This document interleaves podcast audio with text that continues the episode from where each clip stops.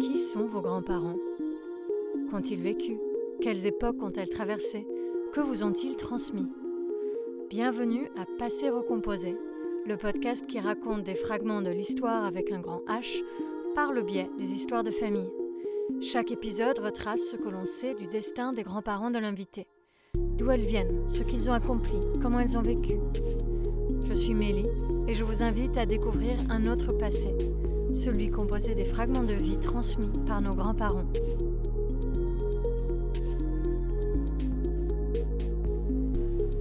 À Porto, il y a une très grande et belle œuvre de street art qui représente un homme d'un certain âge. Il est sur un fond rouge, il porte une casquette et des grosses lunettes. Il lève la main. Et notre guide nous avait dit que cette œuvre le touchait parce que son grand-père, à lui, avait émigré du Portugal vers la France à pied. Il ne savait pas le détail de ce périple, mais il admirait son grand-père et il voyait dans cette représentation un hommage aux travailleurs et travailleuses portugaises qui s'étaient exilés pour nourrir leur famille. Plusieurs années plus tard, juste après le lancement de Passer Recomposé, j'ai reçu un message de Laura. Elle me disait que son grand-père était aussi venu à pied du Portugal. J'ai tout de suite su que je voulais que son histoire figure ici. Et comme il se trouve que Laura est aussi podcasteuse, c'est elle la voix et le cerveau derrière Môme, j'étais très heureuse de pouvoir faire ce crossover. Celles qui écoutent Môme ont peut-être entendu l'épisode 10, dans lequel Laura interviewe successivement sa grand-mère, sa mère et elle-même sur leur rapport au désir d'enfant. Aujourd'hui, nous n'entendrons que la voix de Laura. C'est elle qui raconte ses grands-parents. Je vais vous parler de mes grands-parents maternels, mon grand-père Joachim Nicolo et ma grand-mère Mikilina Rosa. Ma grand-mère Mikilina Rosa, elle est née le 12 décembre 1931. Enfin, je crois, parce que sa mère lui a toujours dit qu'elle était née le 4 décembre, et c'est son père qui l'a inscrite le 12 décembre. Ma grand-mère est née dans un petit village portugais d'une cinquantaine de maisons qui s'appelle Gamelas. C'est situé à 30 km de la frontière espagnole. Ma grand-mère, elle a été élevée principalement par sa mère avec sa sœur, qui était sa cadette de 3 ans environ. Sa mère, elle travaillait beaucoup dans les champs, elle faisait beaucoup d'heures de travail, en général c'était de 8h du matin à 8h du soir, et elle se rendait sur ses lieux de travail euh, à pied, parfois avec un âne, parce que c'était le seul moyen de transport qu'ils avaient à cette époque-là. Elle travaillait dans les champs, donc elle s'occupait parfois des vignes, parfois du seigle, parfois de planter des pommes de terre, et elle gagnait 4 escudos par jour, ça représente 2 centimes d'euros, et les hommes gagnaient 8 escudos par jour. C'était une famille très pauvre, ma grand-mère me répétait tout le temps c'était la misère, c'était la misère. Et elle mangeait très peu de viande et de poisson. Apparemment ça arrivait une fois par an en novembre parce qu'il y avait une foire dans un village pas très loin. Et c'est à ce moment-là qu'elle pouvait euh, goûter de la viande et, en manger un peu. Et quand elle mangeait des poissons, elle me disait qu'elle mangeait des sardines, enfin une sardine, à trois. Et la première fois qu'elle a mangé de la viande, c'était un cochon que sa mère avait élevé. Ma grand-mère est allée à l'école jusqu'à l'âge de 12 ans. En fait, elle a fait le deuxième cycle, ce qui correspond à la fin de l'école primaire en France, tout simplement parce qu'en fait, ça avait été rendu obligatoire en 1919. Mais en fait, elle allait pas tous les jours à l'école. C'est-à-dire que quand sa mère allait faire des récoltes, ma grand-mère allait derrière elle pour récupérer euh, des olives qui étaient perdues, des raisins qui étaient perdus, des pommes de terre qui étaient perdues, etc. Et euh, à l'âge de 12 ans, quand elle a arrêté d'aller à l'école, elle devait gagner de l'argent. Elle allait faire de la compagnie aux dames, s'occuper de leurs animaux, faire le ménage chez des personnes qui étaient plus aisées qu'eux. Son père, qui s'appelait Manuel Francisco, il est parti vers 1935-1936 euh, au Brésil quand elle avait 4 ans pour gagner de l'argent. Parce que c'était vraiment une campagne et une région où les personnes étaient très pauvres. Apparemment, il est peut-être aussi allé en Argentine avant, mais ça, j'en suis pas sûre. Et il est parti en bateau. Mais c'était pas le premier de son village à partir, et en fait, il aurait pas pu y aller seul si c'était le premier. En fait, c'est son beau-frère, c'est l'oncle de ma grand-mère qui était déjà là-bas, et il a pu, il a pu se rendre au Brésil grâce à une carta de chamada, c'est une lettre d'appel pour aller travailler. Ma grand-mère, elle sait pas trop ce qu'il faisait là-bas. Elle me dit que dans les lettres, il lui disait jamais euh, ce qu'il faisait là-bas.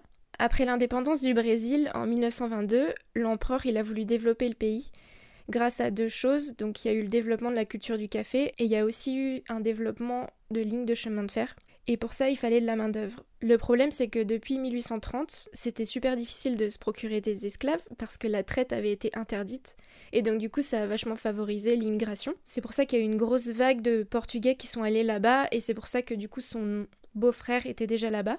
Mais en 1930, il y a eu un chômage hyper important dans le pays et donc du coup ils ont commencé à réglementer les entrées et c'était possible d'y aller que par la possession de cette lettre d'appel, donc la Carta de Chamada, qui était émise euh, au Brésil. Quand son père est parti au Brésil, ma grand-mère n'a pas eu de nouvelles de lui pendant environ 5 ans, parce qu'en fait là-bas il y avait une censure du courrier. Pour vous remettre un peu dans le contexte historique, il y a eu une dictature au Brésil de 1937 à 1945, euh, qui était tenue par un homme nommé Getulio Vargas, et il s'inspirait euh, du régime Estado Novo qui a été établi au Portugal à partir de 1933. Et donc cette censure postale, c'était euh, l'inspection ou l'examen du courrier et le plus souvent l'ouverture, voire l'effacement total des lettres et de leur contenu. Donc ma grand-mère n'a pas eu de nouvelles de mon grand-père pendant 5 ans à cause de cette censure postale. Et elle, elle lui écrivait souvent des lettres en commençant par mon cher père, mon cher père. Et puis un jour, il y a une lettre qui est arrivée et après, il y a d'autres lettres qui sont arrivées, et ce qu'elle me disait, c'est qu'elles étaient toutes ouvertes et recollées avec un petit scotch.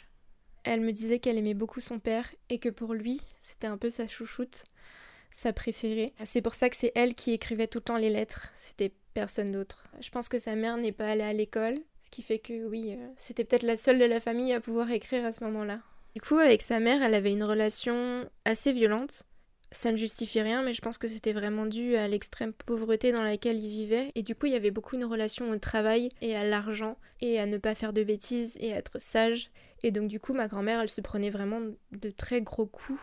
Elle me disait des coups de, des coups de sabot avec des clous dedans jusqu'à ce que sa fesse saigne. Je crois qu'elle l'a tapé avec des trucs avec des morceaux de fer, enfin des barres de fer, enfin c'était très très violent.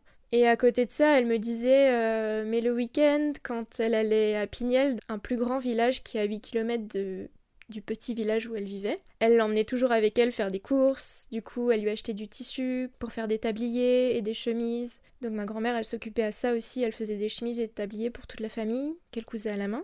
Une fois, avec une amie, elle allait se promener dans un champ. Elle est montée dans un arbre euh, qui produisait des fruits rouges. Je sais plus ce que c'était comme baie. Et quand elle est descendue de cet arbre-là, évidemment ses vêtements étaient tachés. Du coup, quand elle est rentrée, elle s'est fait frapper par sa mère. Quand elle réclamait des fruits à manger, etc., elle se faisait frapper. Qu'est-ce qu'il y a eu d'autre? Il y a eu une fois où sa mère a failli la tuer parce qu'en fait, euh, sa mère avait caché de l'argent quelque part et en fait, quelqu'un les avait volés. Elle a soupçonné sa fille, ma grand-mère. Et donc du coup, elle l'a, vraiment beaucoup frappée. Et c'est un voisin qui est arrivé qui lui a dit arrête, tu vas la tuer. Et c'est comme ça qu'elle a arrêté parce que sinon elle aurait tué ma grand-mère. Ma grand-mère à cette époque-là, elle s'imagine pas une autre vie que ce qu'elle voit en fait. Elle s'imagine pas une autre vie que euh, de travailler dans le champ, trouver un mari, euh, continuer ce que fait sa mère. Elle a commencé à travailler à 17 ans. C'est la première fois où elle a entre guillemets officiellement travaillé. Et cette première fois, elle a commencé par couper du seigle et elle me disait qu'elle se rappelait de ce jour parce que la faucille c'était très lourd et elle savait pas comment la manier et donc du coup elle s'est coupé trois fois le doigt ce jour-ci.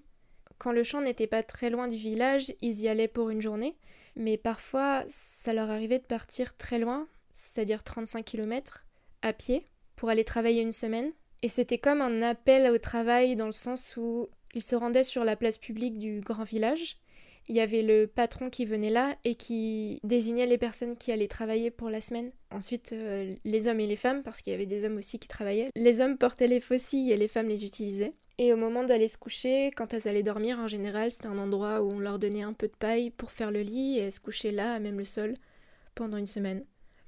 Si ça avait été une surprise, je pense que ça m'aurait fait beaucoup de peine.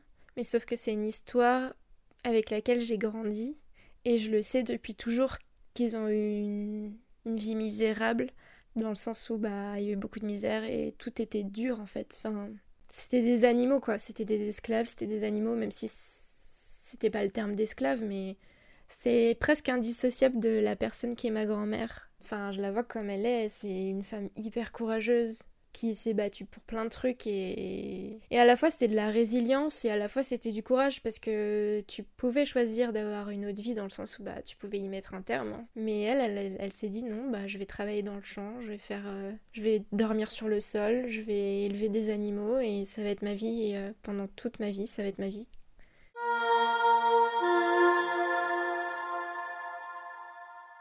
Mon grand-père, il est né dans le même village que ma grand-mère, mais dans une autre partie bien que ce soit pas très grand. Et lui, dès 8 ans, il occupé de 60 brebis. Un peu pour rien parce qu'en fait, c'était pas leur brebis. C'est-à-dire qu'il devait s'occuper des brebis pour le propriétaire. Et quand il y avait des naissances, ils étaient censés récupérer une partie, du... une partie des naissances. Sauf qu'ils ont jamais rien eu. Donc à 18 ans, mon grand-père, il a décidé d'arrêter de s'occuper des brebis. Donc pendant 10 ans, il occupé de brebis pour rien. Et il est parti travailler dans les champs, un peu comme la plupart des gens à ce moment-là et donc il est jamais allé à l'école. Mon grand-père ne sait pas lire ou écrire ni le portugais ni le français. Et euh, à l'âge de 20 ans, il est parti faire un service militaire. Et au moment de faire un service militaire au Portugal, il faut choisir une marraine, une personne avec qui on va vouloir correspondre pendant ces années pour être au courant de ce qui se passe dans le village ou, avoir des nouvelles. Et mon grand-père a choisi ma grand-mère alors qu'ils se connaissaient pas vraiment en fait. Ils se sont croisés dans le village parce que c'est très petit, mais ils se sont jamais vraiment parlé, et elle lui a répondu qu'elle n'avait pas d'argent pour les timbres, donc elle savait pas si elle pouvait lui écrire, et qu'il fallait qu'elle demande à sa mère. Donc mon grand-père est allé demander à sa mère, et elle a accepté, et c'était un peu... Euh, c'était pas comme s'ils étaient mariés, mais c'était un peu comme s'ils étaient promis à quelque chose. Ce que lui a répondu sa mère, c'était euh, Mais ce n'est pas pour te foutre d'elle. Du coup, c'était très sérieux quand même. Comme il n'entend plus rien maintenant, pour avoir des informations sur l'histoire, j'ai voulu écrire et, on m'a dit mais non, c'est pas, enfin, c'est pas lire ni écrire. Mes grands-parents se sont écrits pendant trois ans, trois ou quatre ans, pendant le service militaire. Mais mon grand-père, comme j'ai pu le dire plus tôt, il savait pas écrire ou lire, donc je ne sais pas si c'est quelqu'un d'autre qui écrivait à sa place. En tout cas, ils ont écrit des lettres euh, pendant trois ans pour apprendre à se connaître. Et ma grand-mère est tombée amoureuse de lui avec cette correspondance qu'ils ont eue pendant pendant les années où il était euh, au service militaire à Viseu. Je sais pas ce qui se passe quand il revient, mais dans l'année qui suit, en tout cas, ils se marient. Ils ont d'abord un mariage civil dans un village qui est plus, loin, qui s'appelle Pignel, et ensuite ils font le mariage et la fête à Perero, c'est le village euh, juste à côté, à un kilomètre, là où ma grand-mère allait à l'école en fait. Quand le mariage était prévu, ma grand-mère a écrit une lettre à son père, qui était toujours au Brésil, pour lui demander de venir à son mariage. Et la seule chose que son père lui a répondu, c'est Si tu fais bien le lit, tu te coucheras bien. Si tu fais mal le lit, tu te coucheras mal. Et il y a quelque chose en français qui est un peu similaire, qui est Comme on fait son lit, on se couche. Et ça veut un peu dire qu'il faut assumer les conséquences de ses actes. En fait, euh, son père, il n'était pas extrêmement ravi qu'elle se marie à Joachim Nicolo, parce que le père de mon grand-père était quelqu'un qui se saoulait beaucoup et qui était aussi assez violent. Faut croire que c'était euh, un peu partout. C'est la seule chose qu'il a répondu à sa lettre. Huit jours avant son mariage, il y a un taxi qui arrive dans le village, un monsieur en sort, et là ma grand-mère le voit et elle s'exclame Mais c'est mon père Et il lui répond Oui, c'est moi, ma fille. Et elle me disait qu'elle l'avait reconnu grâce aux photos, parce qu'elle l'avait pas vu depuis qu'elle avait 4 ans. Et donc il est venu pour son mariage. Alors le jour du mariage, il y a toute la famille et il y a une cinquantaine de personnes, donc il y a vraiment beaucoup de monde. Elle me dit il y a beaucoup de monde. Et apparemment ils ont aussi bien mangé. Il y avait beaucoup de viande. Et après donc la cérémonie religieuse qui a eu lieu après la cérémonie civile, il y a eu un bal et elle m'a raconté une scène qui est assez euh, mémorable où tous les enfants ou tous ses amis se sont mis en cercle avec ma grand-mère et mon grand-père au milieu. Et avec les émotions, elle a commencé à pleurer. Et mon grand-père lui a demandé si elle regrettait de l'avoir épousé. Ma grand-mère lui a répondu que non, mais qu'elle avait perdu toute sa liberté. Ensuite, après le mariage, ils ont un peu vécu, ils sont un peu restés vivre chez sa mère et son père, puisque son père est resté au Portugal. Il n'est pas reparti au Brésil. Et peu de temps après, ils ont emménagé dans une maison, si on peut appeler ça une maison, en fait, c'était une pièce, à même la terre, c'était en fait une ancienne étable, petite étable où il y avait des animaux, donc c'était très sale. Je pense qu'ils ont eu cette maison-là parce que lors du mariage, tu as des témoins, et les témoins te donnent des sous. Ils leur avaient donné 1000 escudos, et je pense que c'était suffisant pour acheter ce petit endroit pour vivre, cette petite pièce pour vivre. Et quand ils ont eu les enfants, ce ce petit espace, il a été divisé pour faire des chambres, et la division, elle a été faite par des malles, des grandes malles. Ça, c'est ma mère qui m'a raconté, elle se souvient d'avoir vu des grandes malles dans cette pièce. C'était même pas des murs, il n'y avait pas un seul dur, c'était vraiment euh, très sale. Ma grand-mère, elle a jamais eu d'argent, et elle s'est fait toujours disputer si elle rendait pas euh, la monnaie quand elle faisait des courses ou des choses comme ça. Et le jour de son mariage, son père, lui a donné 100 escudos pour qu'elle aille acheter une barre de savon qui coûtait 20 escudos. Et quand elle est rentrée, son père lui a dit de garder la monnaie, donc c'était 80 escudos. Et donc c'était un peu son cadeau de mariage de lui donner 80 euh, escudos pour sa future vie. Et sa mère lui a crié Ah, Furiosa, Furiosa Elle était super en colère. Que son mari donne des sous à sa fille. Chaque personne qui allait au mariage aussi donnait 20 euh, escudos ou des fruits et des légumes ou de la vaisselle ou des choses comme ça. Ma grand-mère, elle a toujours été beaucoup en pression par rapport au travail et par rapport au fait de ramener de l'argent à la maison.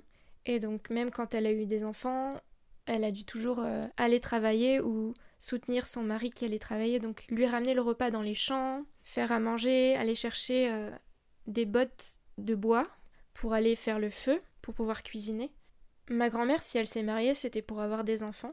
Donc pour elle, c'était un plaisir de faire des enfants. C'était quand même mon grand-père qui décidait des rapports. Quand ils voulaient des enfants, ils avaient des rapports. Et quand ils en voulaient pas, ils avaient pas de rapport ou alors ils se masturbaient euh, tout seuls. Si, si j'ai bien compris ce qu'elle me racontait, c'était ça.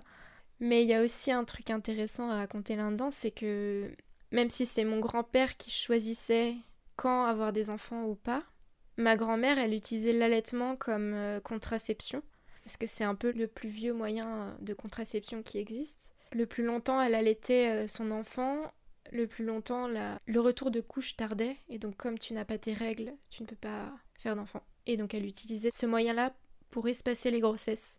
Mes grands-parents, ils ont essayé de faire un premier enfant en 1954, un an après leur mariage, puisqu'ils se sont mariés en 1953.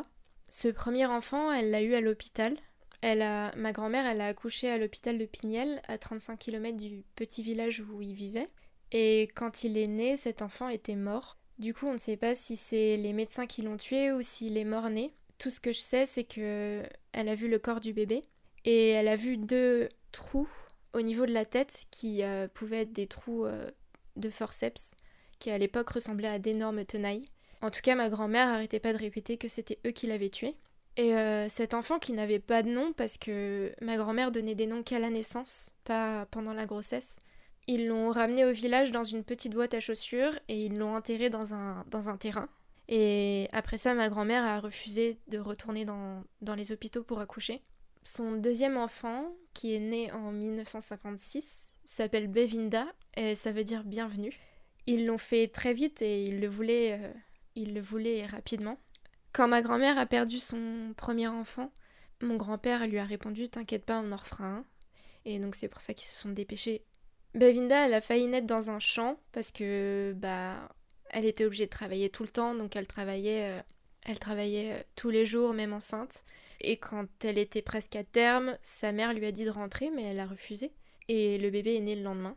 Son troisième enfant, Augusto, il est né le 28 décembre 1958 mais en fait il a été déclaré le 3 janvier 1959 et il est né à la maison. Et en fait l'idée derrière ça c'était de décaler d'un an le service militaire pour qu'il gagne en maturité ou pour juste euh, le décaler parce que c'était peut-être pas quelque chose d'appréciable de partir euh, trois 3 ou 4 ans en service militaire. Et apparemment c'était quelque chose qui se faisait beaucoup puisque euh, quelqu'un dans sa famille ou du village avait fait ça aussi. Son quatrième enfant, c'est Kirino, qui est né en 1961 et lui, il est né euh, dans un champ. Ma grand-mère, elle était... elle était très mal pendant trois jours et trois nuits euh, avant sa naissance.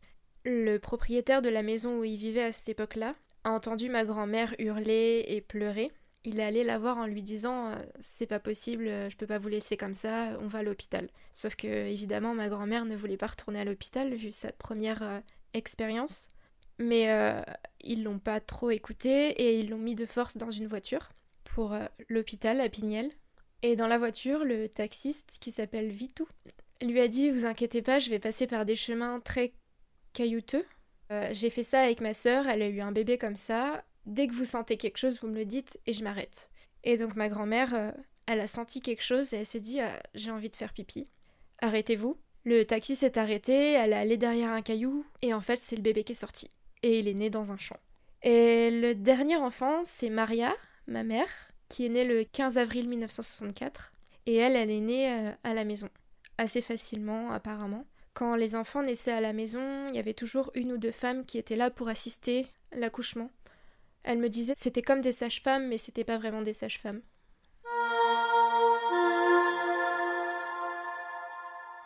Je je sais pas comment la décision se fait. En tout cas, environ trois mois après la naissance de ma mère, mon grand-père part pour la France le 10 juillet 1964 et il laisse derrière ma grand-mère trois enfants et un nourrisson. Et il décide de partir en France parce que quelqu'un de la famille y est déjà parti. Et aussi parce qu'ils étaient très pauvres et que la France, ça représentait pour eux euh, un moyen d'améliorer, euh, un moyen de survivre en fait, même pas d'améliorer, enfin si, d'améliorer leur, euh, un moyen d'améliorer leur vie. Apparemment, la région nord et nord-est, ça fait partie des régions où il y a eu le plus d'immigration. Et ça fait aussi partie des régions où il y a le plus de terres agricoles et donc peut-être de gens pauvres. Alors à cette époque-là, il faut savoir que le Portugal est sous régime euh, dictatorial depuis 1933 et ça va durer jusqu'en 1974, donc 48 ans. Le Portugal, à partir de 1961, il a renforcé ses frontières et il a renforcé les sanctions par rapport aux personnes qui quittaient illégalement le pays. Et en contradiction, en 63, il a quand même signé un accord d'appel à la main d'œuvre avec la France. Donc arrivé en France, les personnes étaient régularisées et trouvaient facilement du travail, mais pour traverser les frontières, c'était très difficile et tu risquais ta vie pour ça. Déjà pour traverser, euh, pour traverser les deux frontières, parce qu'il n'a pas traversé qu'une frontière, il fallait faire appel à un passeur et il fallait payer ce passeur. Et ça coûtait 11 000 escudos, ça représente à peu près 50 euros. Et à l'époque, c'était une fortune pour eux. Et ils n'avaient pas assez d'argent, ils avaient que 8000 escudos, donc ils ont emprunté 3000 escudos à une voisine. Mon grand-père, il avait déjà un contrat quand il est parti là-bas. Je sais pas si c'est euh, parce que la personne de la famille avait prévu quelque chose ou si c'était aussi dans le contrat avec les passeurs. Du village de mon grand-père jusqu'à la région parisienne, là où il va arriver 11 jours après, c'est 1300 km et pour y arriver, il a mis 11 jours. Ils sont partis à 3 ou 4 personnes qui étaient euh, dans les alentours du village. Ils sont partis de nuit et ils se sont donné rendez-vous dans un champ pour pas être vus euh, des autres personnes, pour être assez discret. Mon grand-père, il a mis une semaine pour arriver à la frontière espagnole parce que, comme je l'ai dit, c'est le plus difficile, c'était de passer la frontière portugaise-espagnole, espagnole-française. Une fois en France, on était tranquille. Il marchait uniquement de nuit, majoritairement à pied. Je sais qu'à un moment donné, il a pris un camion, je sais pas à quel moment, je suppose que c'est en Espagne. Et dans ce camion-là, il y avait 70 personnes environ. Et ils étaient très serrés et ils pouvaient pas s'asseoir. Quand mon grand-père me raconte cette épopée, il est tout le temps hyper ému et il pleure beaucoup parce que c'était très difficile et il me répétait sans cesse qu'il avait faim et soif. Sur le chemin, mon grand-père a fait la rencontre avec un cordonnier qui venait de Lisbonne. Il avait beaucoup de difficultés à, marcher. Il était très fatigué. Il y a plusieurs fois où, les passeurs ont voulu le tuer parce qu'il était trop lent et, voilà. Et mon grand-père euh, les a empêchés de le tuer. Et une fois arrivés aux Pyrénées, qu'ils ont passé à pied, il a voulu se jeter des Pyrénées et mon grand-père euh, l'a encore une fois empêché.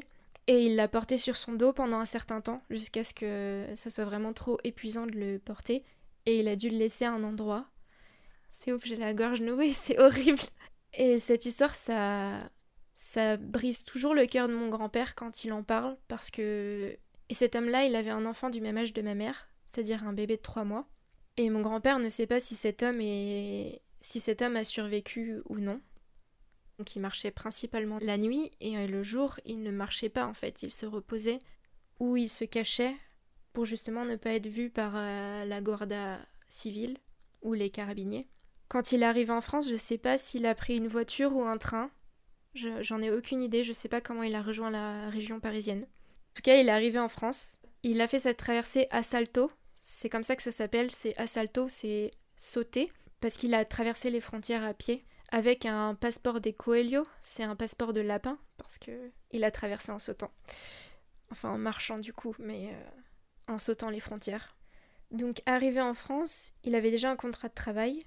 Il est resté à peu près deux mois dans cette entreprise. C'était une entreprise de travaux publics où il faisait, euh, des routes. Et euh, il a fait un premier envoi d'argent à ma grand-mère. C'était 6000 escudos. Ma grand-mère est allée récupérer cet argent à Villa Franca das Naves. Elle est partie à 5h du matin avec un âne à Pignel, la ville à 8 km du village. Et ensuite, elle était censée prendre un bus pour rejoindre cet autre village. Mais en fait, il n'y avait pas de bus.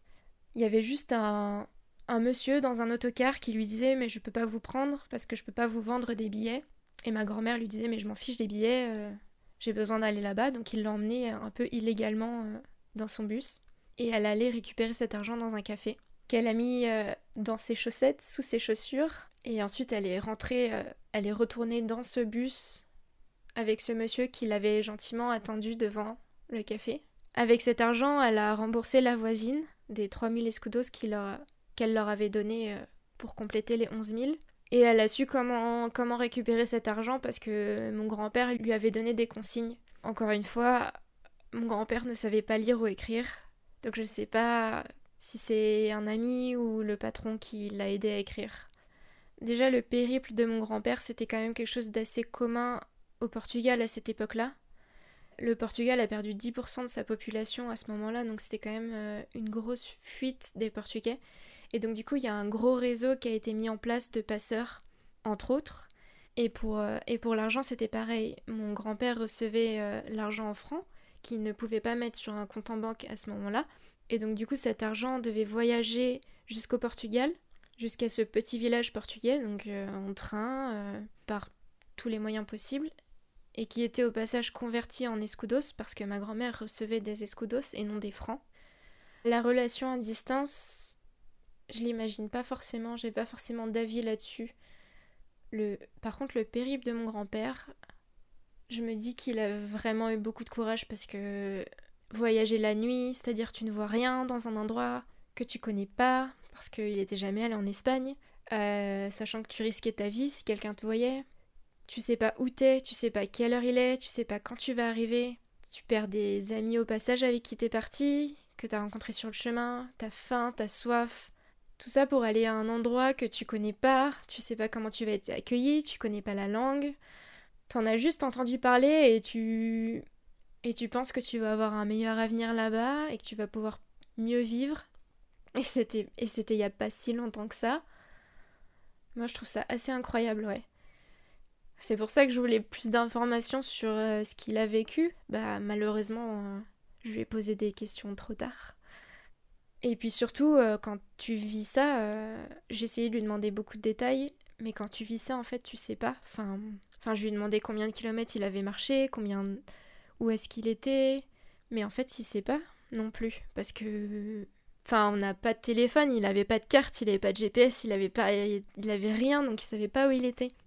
Enfin, je pense que pour faire quelque chose comme ça, c'est vraiment que tu es dans une pauvreté extrême, parce que c'est tellement risqué. Enfin, il y a des histoires de personnes qui ont rebroussé chemin parce que soit tu passes, soit tu te fais tuer en fait. Donc, euh, quand il est arrivé en France, il, a, il avait donc un contrat.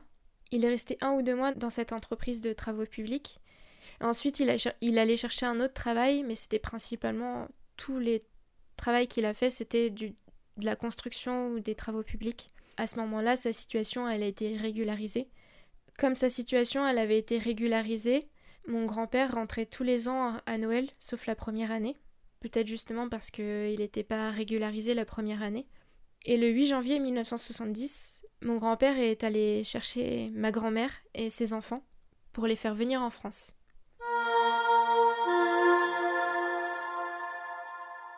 Pour faire venir euh, ma grand-mère en France, il aurait pu la faire venir légalement avec un passeport. Je ne sais plus le nom de ce passeport, mais ça impliquait que quelqu'un se porte garant, que cette personne revienne un an après. Et mon grand-père a répondu que non, s'il si, faisait passer sa, sa femme et ses enfants, c'était pas pour qu'elle revienne un an après.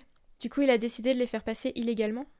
Ce jour-là, ma grand-mère part avec ses trois enfants, parce qu'en fait, elle laisse euh, Bevinda euh, au Portugal, chez la mère de son futur mari. Mais je ne sais pas si à l'époque c'était censé être son futur mari. Ils partent de la maison il y a un taxi qui les attend. Qui les emmène à Villa Formoso, c'est la dernière ville avant la frontière espagnole. Il les laisse là et là ma grand-mère avec ses trois enfants, elle passe la frontière espagnole à pied. Tout ce qu'elle avait pris c'était un, panier de linge sur la tête, parce que c'est tout ce qu'ils avaient. À cette époque-là, ma, ma mère, Maria, a 6 ans. Donc quand ils traversent la frontière, c'est c'est pas aussi long que mon grand-père. Euh, c'est quelques kilomètres, je pense que c'est une heure ou quelque chose comme ça. Ça n'enlève rien au risque qu'ils prennent, puisque arrivé de l'autre côté de la frontière, à la gare de Fuente de Honoro, il y a des contrôles et des carabiniers. Donc ma grand-mère se cache dans un café et ce jour-ci, elle me dit qu'il y avait beaucoup d'immigrés, beaucoup de personnes qui essayaient de partir euh, illégalement. Il y a le train qui arrive à la gare et mon grand-père est déjà dedans, puisque lui, euh, il a ses papiers en ordre. Là, toutes les personnes du café commencent à, à, vouloir rentrer dans le train, un peu se précipiter, etc. Et on a beaucoup qui se font prendre par les carabiniers. Et ma grand-mère a très peur à ce moment-là, puisque elle a ses trois enfants et elle peut pas marcher aussi vite que les autres donc elle pense qu'elle va se faire prendre, mais elle arrive à passer par je sais quel miracle et elle monte dans ce train. Mais là c'est pas fini, puisque dans le train il y a aussi les contrôleurs. Le train est toujours à quai et les contrôleurs arrivent. Donc mon grand-père demande à ma grand-mère de descendre du train.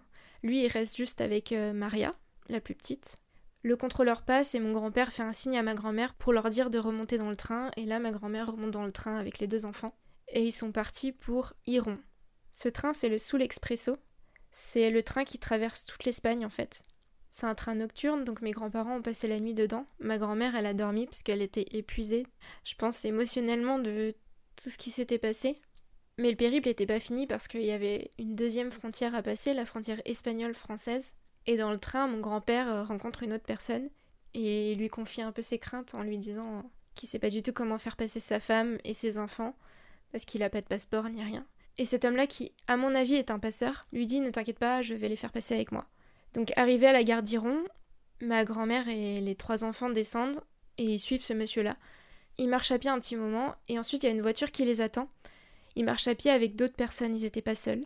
Là, il y a une voiture qui arrive et du coup, ils montent dans cette voiture et dans cette voiture, ils étaient 11 pour passer la frontière. Les enfants étaient sur les genoux des autres en tout cas.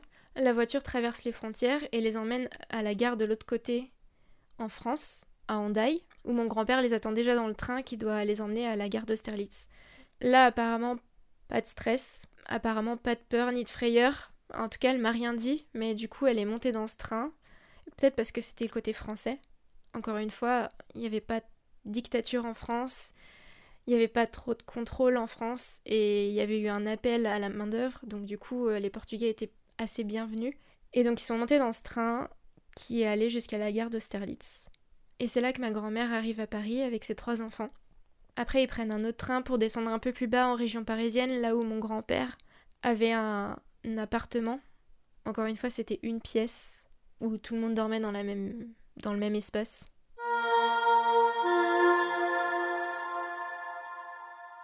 La vie en France pour mon grand-père, comme pour ma grand-mère, elle n'est pas si facile que ça. Mon grand-père, lui, il a principalement des, des travails dans les dans des entreprises de travaux publics ou de construction.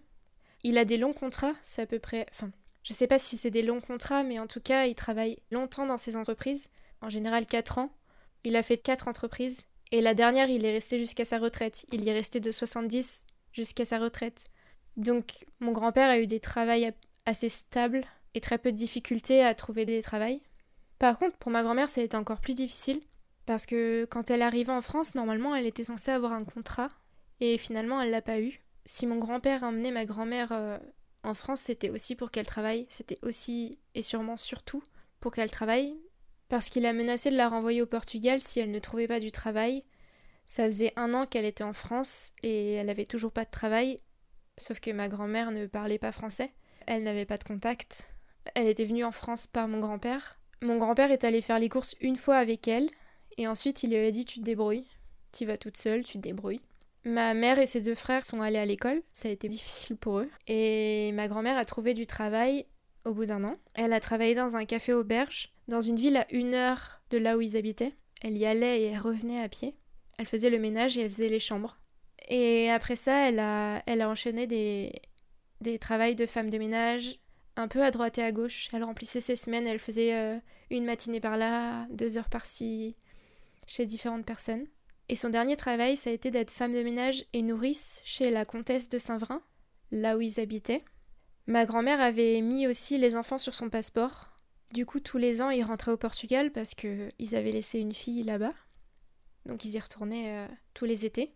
Du coup, ma grand-mère, elle a aussi été régularisée puisqu'elle y retournait en train. Euh, elle y retournait en train, quoi. Je pense que c'était la même vie qu'au Portugal, avec un peu plus de moyens. Pas beaucoup plus, mais un peu plus. C'est-à-dire que la maison, il y avait un sol dur, c'était pas de la terre, mais c'était qu'une pièce. Elle travaillait toujours autant, et elle était menacée si elle travaillait pas, il fallait qu'elle rapporte de l'argent. Mon grand-père l'a jamais battue, mais il lui a beaucoup crié dessus et il l'a beaucoup menacée. Par contre, mon grand-père a beaucoup tapé ma mère et ses frères pour euh, tout un tas de raisons. Parce qu'il y avait une lumière allumée, parce qu'il y avait l'eau qui coulait trop, parce que. pour tout et n'importe quoi. Mais mes grands-parents, tout l'argent qu'ils gagnaient, elle était mise de côté. Même l'argent que ma grand-mère gagnait, c'était pas à elle, c'était à son mari, et ils étaient mis sur un compte en banque, et ils n'y touchaient pas. Et mes grands-parents continuaient de vivre comme s'ils étaient pauvres, à ne pas gaspiller l'argent, à tout compter quand ils faisaient les courses, à utiliser vraiment le strict nécessaire. Par exemple, ma mère ne pouvait pas faire ses devoirs, parce que pour faire ses devoirs, le soir, elle avait besoin de lumière. Et si elle allumait la lumière, mon grand-père lui tapait dessus. Donc du coup, elle faisait, la... elle faisait ses devoirs dans la cuisine, en même temps qu'elle faisait à manger. Comme ça, elle était doublement efficace. Dans la maison, il n'y avait pas d'eau chaude, donc euh, elle chauffait, euh, tout le monde chauffait des casseroles. Et ensuite, euh, ils avaient une espèce de petite baignoire où du coup ils se lavaient, ils se lavaient avec cette eau chauffée. Et ma mère ne pouvait pas se laver quand mon grand-père était là en fait, parce qu'elle gaspillait de l'eau. Donc du coup, si elle gaspillait de l'eau, elle se faisait taper. C'était pas une simple gifle, c'était des coups de ceinture. Donc quand mon grand-père partait travailler, bah c'est à ce moment-là qu'elle prenait des douches, mais s'il était là, elle prenait pas de douche. En général, c'était le week-end, et donc elle se douchait qu'une fois par semaine. C'était une ambiance à la maison qui était très anxiogène, très violente, physiquement et psychologiquement, et avec un rapport à l'argent euh, très euh, strict, très nécessaire. Aujourd'hui, mes grands-parents, ils vivent euh, pas aussi pauvrement, mais ils n'ont pas beaucoup lâché sur cette question de l'argent. C'est-à-dire que même s'ils ont acheté une très grande maison, ils la chauffent jamais. Il n'y a jamais de chauffage. Même quand il fait très froid ou des degrés négatifs, dans la maison, ils mettent jamais le chauffage. Ils se douchent à l'eau froide. La lumière, ils l'allument jamais. Même quand il fait nuit et quand ils mangent le soir, ils l'allument jamais. Moi, quand j'y vais, euh, j'allume tout. J'essaye de les faire comprendre et et de leur montrer que c'est ok de vivre comme ça et qu'ils ont toujours de l'argent, donc j'allume la lumière, je fais comme si c'était normal de faire ça en fait. Mais ils ont vécu beaucoup trop longtemps dans, dans cette peur de pas avoir assez d'argent, qui continuent de vivre euh, comme s'ils en avaient pas en fait. Aujourd'hui, mes grands-parents, ils peuvent s'acheter deux maisons en cash, comme ça, de grandes maisons. Ils ont de quoi vivre euh, presque richement en fait. Et ils peuvent mettre le chauffage, et ils peuvent s'acheter des vêtements, Ma grand-mère, elle a ses chaussures depuis je sais pas combien de temps qui ont des trous dedans, mais des gros trous, hein, pas des petits trous. Moi, je peux avoir des chaussures avec des petits trous. Ma mère m'engueule parce que des fois j'ai des, trous dans mes chaussures. Mais ma grand-mère, elle a des gros trous dans ses chaussures. Et elle les change pas. Et il y a eu une fois où ma grand-mère, elle a voulu faire un cadeau à mon grand-père en lui offrant une petite radio quand ils étaient déjà en France et qu'ils avaient bien les moyens. Et en fait, euh, mon grand-père lui a crié dessus en lui disant qu'elle avait gaspillé l'argent. Et ma grand-mère lui a dit mais c'était mon argent, c'était un cadeau. Et il lui a dit euh, mon argent c'est mon argent et ton argent c'est mon argent. Du coup mes grands-parents sont restés en France et sont restés travailler en France pendant 40 ans. Et ils sont repartis en 2010 au Portugal. Parce que je pense que ça a toujours été le plan de départ en fait. Je pense que d'aller gagner de l'argent en France, de mettre de l'argent de côté pour pouvoir vivre, voire survivre, mais ce qu'ils se rendaient pas compte, c'est qu'ils avaient de l'argent pour juste vivre bien. Et ensuite de repartir au Portugal parce qu'ils avaient quand même une attache assez importante au Portugal, comme beaucoup de personnes portugaises. Parce qu'en fait, il y a beaucoup de personnes portugaises qui, font, qui ont fait ça, qui sont parties euh, et qui sont revenues. Du coup, je pense que. Je sais pas. Je pense qu'il y a quelque chose de l'attache un peu nationale.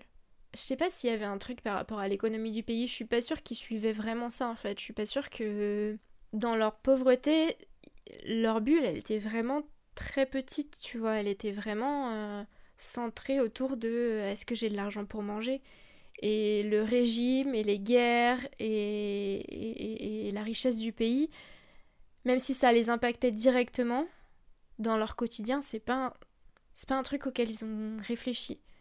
Je pense qu'ils se sont juste dit qu'ils avaient un certain âge, qu'ils avaient de l'argent de côté et qu'il était temps de rentrer au pays et que dans leur pays, je pense, qu'ils ont toujours considéré que c'était leur pays, de sûrement mourir là-bas, mais aussi parce que, encore une fois, ils avaient laissé une fille là-bas et qu'ils avaient peut-être aussi envie d'en profiter un peu. Ça fait quelques années que je me suis intéressée à la vie de mes grands-parents, notamment ma grand-mère, mais surtout par euh, fatalité, puisque mon grand-père n'entend plus rien. J'ai demandé à ma grand-mère si elle avait eu une vie heureuse, si elle était heureuse. Elle m'a répondu que non, et que s'il fallait changer des choses, ce serait le mariage. Elle regrette beaucoup de s'être mariée, mais je pense qu'elle regrette surtout de s'être mariée avec mon grand-père. Si elle avait été avec un homme plus aimant et plus gentil, elle aurait peut-être eu une réponse différente. Elle conseillait aux personnes aujourd'hui de ne pas se marier, que c'était plus simple de se quitter sans devoir divorcer, que ça coûtait moins d'argent, que c'était moins compliqué, que si tu t'aimais plus, tu te quittais, et puis voilà. À un moment donné, ma grand-mère m'a demandé euh, si j'avais des copains, et je lui ai dit euh, non. À ce moment-là, j'avais pas de copains. Et elle me dit mais tu vois pas de bons hommes quand même? Et je lui ai dit bah si, de temps en temps, pour la santé. et elle m'a répondu pour la santé et pour le plaisir aussi. elle me dit T'as bien raison, ma fille, t'as bien raison. En fait, ce que j'ai pas dit, c'est que la deuxième fois que mon grand-père a envoyé de l'argent à ma grand-mère, c'était 60 000 escudos. Et à ce moment-là, ma grand-mère m'a dit qu'elle avait ouvert un compte en banque pour mettre l'argent dedans. Alors il y avait ça, elle a ouvert un compte en banque, mais ils ont aussi acheté des terres pour euh, sauvegarder l'argent d'une autre manière. Mais elle m'a évoqué ce compte en banque la deuxième fois. Ma grand-mère est restée avec mon grand-père parce que d'une, elle voulait pas faire de peine aux enfants. Et c'est ce qu'elle m'a répondu quand je lui ai demandé pourquoi est-ce qu'elle n'a pas divorcé. Elle m'a dit euh, je voulais pas je voulais pas faire de peine aux enfants. Je pense qu'il y a aussi le fait qu'elle parlait pas le langage, donc c'était un peu compliqué. Mais c'est vrai qu'il y a ce truc de l'argent quand même. Hein. Mais il y, a, une sorte, il y a une espèce de fatalité aussi où, parce qu'à la fois, à la fois, elle me disait euh, je voulais pas faire de peine aux enfants. Quand je lui faisais répéter la question, elle me disait euh, c'est la vie, c'est la vie. Mais elle était quand même aussi beaucoup dépendante de mon grand-père psychologiquement et financièrement, puisque euh, en France, elle n'avait pas de compte à elle, elle était liée à mon grand-père. C'est lui qui gérait l'argent, quoi. Même si, euh, je sais pas, c'est très bizarre comme rapport. Puis c'est surtout que, enfin, le Portugal, son Portugal à elle, là où elle vivait, qui était quand même, je pense, un peu différent de Lisbonne, la capitale, qui est différent de la France. Mais tout ça à cette même époque, en fait. Quand tu regardes juste les photos de comment sont habillés les gens dans son village, en France ou à Lisbonne à cette époque-là, c'est, c'est d'autres niveaux, c'est différent. Et je pense que, comme elle me l'a dit au début, elle, sa seule vision qu'elle avait pour elle, c'était travailler dans les champs, continuer à faire ce qu'elle voyait. Et comme elle n'a pas eu d'autres exemples de femmes qui vivaient seules, je lui ai demandé s'il y avait des femmes qui vivaient, qui vivaient seules. Elle m'a dit oui, mais pas beaucoup, elle en connaissait que une. Euh, les autres c'était des veuves. C'était pas quelque chose qui se faisait. Effectivement, peut-être que si elle avait vécu dans une autre époque ou 50 ans plus tard, ça aurait été différent pour elle. Parce qu'elle me répétait souvent c'est la vie, c'est la vie, et euh, à mon époque on pouvait pas faire ça. C'est parce qu'elle a vu d'autres choses, que les personnes se marient plus, qu'elles vivent ensemble sans être mariées. C'est parce qu'elle a vu ces, nouveaux schémas-là qu'elle a sûrement remis en question le sien. Ouais, je pense qu'il y a beaucoup de dépendance aussi. Hein. Enfin, ils ont, traversé la... ils ont traversé cette galère ensemble. Et je pense que du coup, elle a prévu de la finir euh, avec lui, quoi. Aujourd'hui, mon grand-père, il est quand même beaucoup plus fatigué que ma grand-mère. Je pense qu'il a plus travaillé qu'elle. Plus morflé. Aujourd'hui, mon grand-père, il... Il, il a vieilli quand même moins bien que ma grand-mère. Et il est beaucoup plus dépendant. Il n'entend plus rien, il peut plus se faire à manger, il porte des couches. Son rituel, c'est de se lever, mettre ses chaussures. Ça, c'est. Il galère beaucoup. Il a les doigts très tordus, mais il met quand même ses chaussures. Et il va dehors, il fait le tour du potager, il regarde s'il y a des trucs à arroser, puis il fait une sieste. C'est l'heure de manger, il rentre. Et pendant ce temps-là, ma grand-mère, elle fait tout le ménage, elle fait à manger, elle change les draps, elle lave, elle s'occupe de tout pour mon grand-père. C'est un peu son auxiliaire de vie en fait. Hein. Clairement, c'est clairement son auxiliaire de vie. Et c'est quelque chose dont ma grand-mère se plaint beaucoup. Ma grand-mère, elle a travaillé pour avoir de l'argent que mon grand-père lui prenait. Elle a travaillé pour avoir de l'argent qui était à mon grand-père ensuite. Elle a aussi travaillé pour que mon grand-père puisse manger, c'est-à-dire elle faisait la cuisine. Elle a travaillé pour que les enfants aillent à l'école, donc elle l'aidait peut-être à faire les devoirs. Elle défendait euh, quand mon grand-père tapait sur les enfants, elle les défendait. Donc en fait, elle se prenait tout dans la tronche. Et ça, c'est un truc qui l'a vraiment fatiguée. Travailler tout le temps pour tout, pour gagner de l'argent, pour les enfants, pour nourrir. Euh, et c'est un truc qui la rend vraiment vraiment très malheureuse. Et parfois elle se dit qu'elle aurait dû rester chez sa mère et ne pas se marier, mais elle dit aussi qu'elle aurait pas pu à cette époque-là, ça se faisait pas. Mes grands-parents, ils sont restés quand même prisonniers de, cette histoire d'argent et ma grand-mère aujourd'hui, on lui dit euh, mais prends une femme de ménage parce que elle a largement assez d'argent pour prendre quelqu'un pour l'aider à faire le ménage, quelqu'un pour lui faire à manger, pour l'alléger dans plein de choses, mais elle veut pas. On sait pas si elle veut pas parce que c'est lui qui veut pas, ou on sait pas si c'est parce que elle aussi elle est pas consciente de l'argent qu'ils ont et qu'ils auront toujours toujours de l'argent pour se nourrir. Le seul truc qui a changé, c'est qu'ils mangent de la viande à tous les repas. c'est le seul truc qui a changé, mais euh, j'ai un peu la gorge serrée depuis depuis le début parce que dans ma famille, j'ai toujours eu l'impression d'avoir un, un poids un peu sur les épaules. Euh, et plus ça va, et plus des fois je me dis que c'est peut-être toute cette histoire de tout ce qu'ont traversé mes grands-parents pour que moi, aujourd'hui, je sois là, je vive avec les moyens que j'ai. Après, il y a l'époque qui fait ça aussi, mais moi, j'ai les moyens psychologiquement, j'ai les moyens financiers de pouvoir me poser la question de ce que je veux faire dans la vie, de si je veux me marier ou pas, de si je veux avoir 36 copains ou 36 copines ou 36 personnes avec qui euh, faire ce que je veux, de partir au bout du monde. Mes parents n'ont jamais voyagé, le seul périple qu'ils ont fait c'est de traverser l'Espagne pour euh, avoir une vie meilleure. Et moi je peux me dire que je peux prendre un avion pour juste avoir le plaisir de voir autre chose. Et moi j'ai l'impression d'être toujours à la recherche de cet épanouissement, de ce plaisir-là, parce que je dois. J'ai un peu l'impression que c'est ça. Ma grand-mère a jamais été heureuse, ma mère est toujours pas heureuse, alors que elle avait la possibilité de pouvoir l'être, sauf qu'elle a toujours des choses qui traînent de ma grand-mère. Elle a toujours des blocages un peu sur l'argent, beaucoup sur des choses qui se font pas. Sur cette question du mariage, pour elle, c'est toujours quelque chose qu'elle a espéré et c'était son but dans la vie d'avoir un, mariage et des enfants et que ça soit. Elle l'a un peu idéalisé.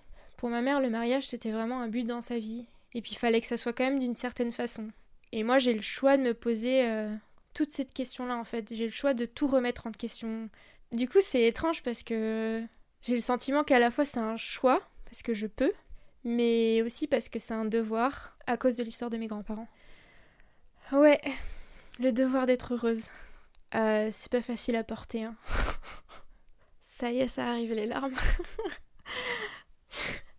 en fait, le seul truc que je me dis par rapport à tout ça, c'est que si je suis pas heureuse et si je fais pas ce que j'ai envie avec tout ce que je peux faire aujourd'hui, bah tout ce qu'ils ont fait ça aura servi à rien en fait.